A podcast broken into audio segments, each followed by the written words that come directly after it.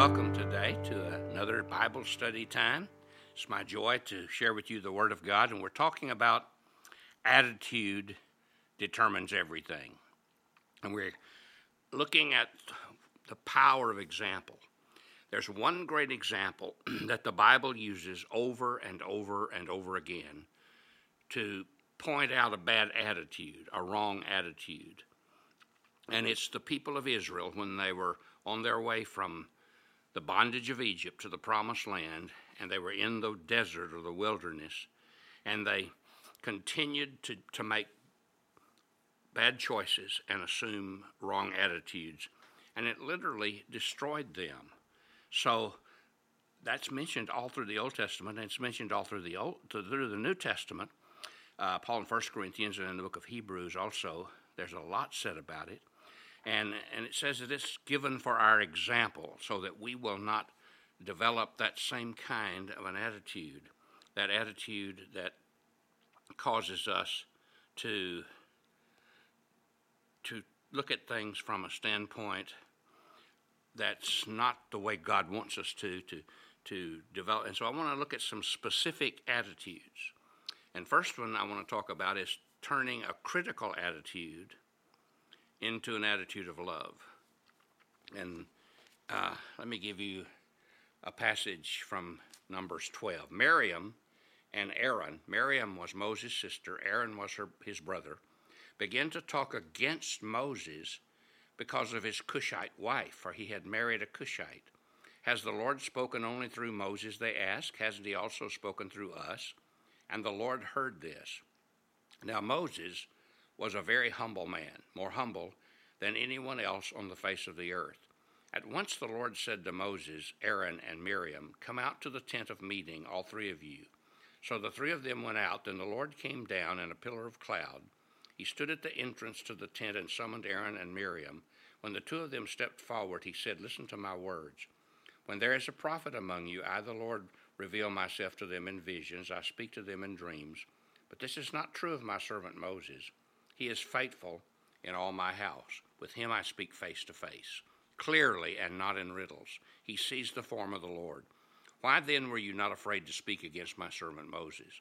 The anger of the Lord burns against them, and he left them. When the cloud lifted from above the tent, Miriam's skin was leprous. It became as white as snow. Aaron turned toward her and saw that she had a defiling skin disease, and he said to Moses, Please, my Lord, I ask you not to hold against us the sin we have so foolishly committed. Do not let her be a, like a stillborn infant coming from its mother's womb with its flesh half eaten away. So my, Moses cried out to the Lord God, Heal her. The Lord replied to Moses, If her father had spit in her face, would she not have been in disgrace for seven days? Confine her outside the camp for seven days. After that, she can be brought back. So Miriam was confined outside the camp for seven days, and the people did not move on till she was brought back. After that, they left and moved on. I think it's important for us to recognize in this passage how the attitude of a critical spirit and a critical attitude can destroy us. And Jesus talked about this. He said, Why, why do you look at the speck of sawdust that's in your brother's eye and pay no attention to the two before that's in your own eye? Jesus was saying this kind of a critical spirit is destructive and it's so easy to see faults and the perceived failures of others and not see our own. Some of us have temperaments that are more negative and more critical. Some of us grew up in homes where criticism was the norm, finding fault was commonplace. Maybe you were constantly criticized yourself by, by those around you, and you've fallen into the same trap. I believe that we can have a real breakthrough in our lives if we can move from an attitude that criticizes to an attitude that cares and has love. I want to show you this example of Miriam and Aaron. The Bible says they criticized Moses. Now, Moses was obviously the leader, they were his helpers, but he was obviously the man of God, the leader. And the people who had a critical spirit for those closest to him. And that's always the ones that hurt the most. The ones that are close to you And the verb in the Hebrew that is translated criticize is in the feminine, which means that the primary critic in this case was probably Miriam, the sister. She probably dragged Aaron into it with her.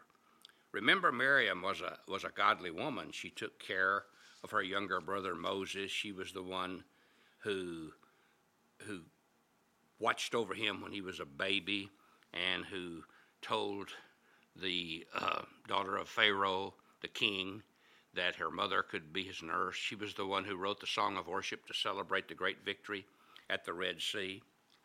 This tells us that, that we who are, want to be godly people, we who want to serve Christ seriously, we can, we can slip into this critical mode, this attitude that's very questioning of others and constantly testing them in the wrong way. Uh, nobody's exempt. We're all vulnerable for that. Now, they criticized Moses primarily because of the person that he married. Now, his wife, Zipporah, had died, and Moses married a woman who was a Cushite woman. I don't know anything about her. I don't know anything about the kind of people that they were, but I can't believe that Moses, because he was so led by God at that point in his life, I don't think he would have married somebody outside of the purpose of God. And yet, for some reason, they didn't like his choice. And I think a lot of times we have to be careful of our criticism that it's because we don't like somebody else's choice. And sometimes their choices may be dead wrong, but we still have to be careful about our criticism. And I think there are some reasons why we develop a critical attitude. And one is if we have resentment or an unforgiving spirit towards someone, we often are very critical. Maybe we uh, have that attitude because of jealousy and uh, or something else, but or maybe something that we think they've done to us. Numbers 12, 2 says, Has the Lord spoken only through Moses? They ask. Hasn't he also spoken through us? And the Lord heard this. You see, the real issue was not his Cushite wife. The real issue was Moses' prominence. The real beef that Miriam and Aaron had was that Moses got all the attention. We're sick of not being recognized. We're sick of our role not having prominence.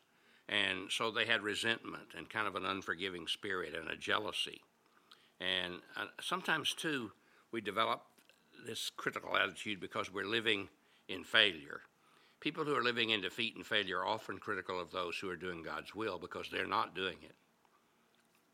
Also, find sometimes that a critical spirit comes from a person who is mad at God because a perceived thing that God did or did not do. I remember a man in my early ministry whose son was an invalid and he blamed God and he was mad at God, but he was active in the church. But he had such a critical, terrible attitude most all the time. He was bitter and angry, and it came out in criticism because he was so mad at God. And it often came out against me because I was God's representative as the pastor.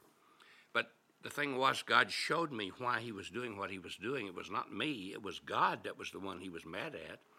And that really helped me to deal with the situation in my own life. I want you to see, too, that it's really sinful to have a critical attitude. Numbers 12 11 says, Aaron uh, said to Moses, Please, my Lord, do not hold against us the sin we so foolishly committed. You see, they recognized their sin, they, they admitted their sin. Criticism is a sin. To always be critical of people, we often reject that and want to believe it is only a weakness or we're only telling the truth or we're only totally honest. We'd rather call it a bad habit, but God calls it what it is, and He says it is a sin. Now, we're going to look at next t- tomorrow the consequences of that and how to overcome it and how to have a different kind of spirit. I hope you have a good day, and uh, I'll see you tomorrow. At least I'll talk to you tomorrow if you're with me.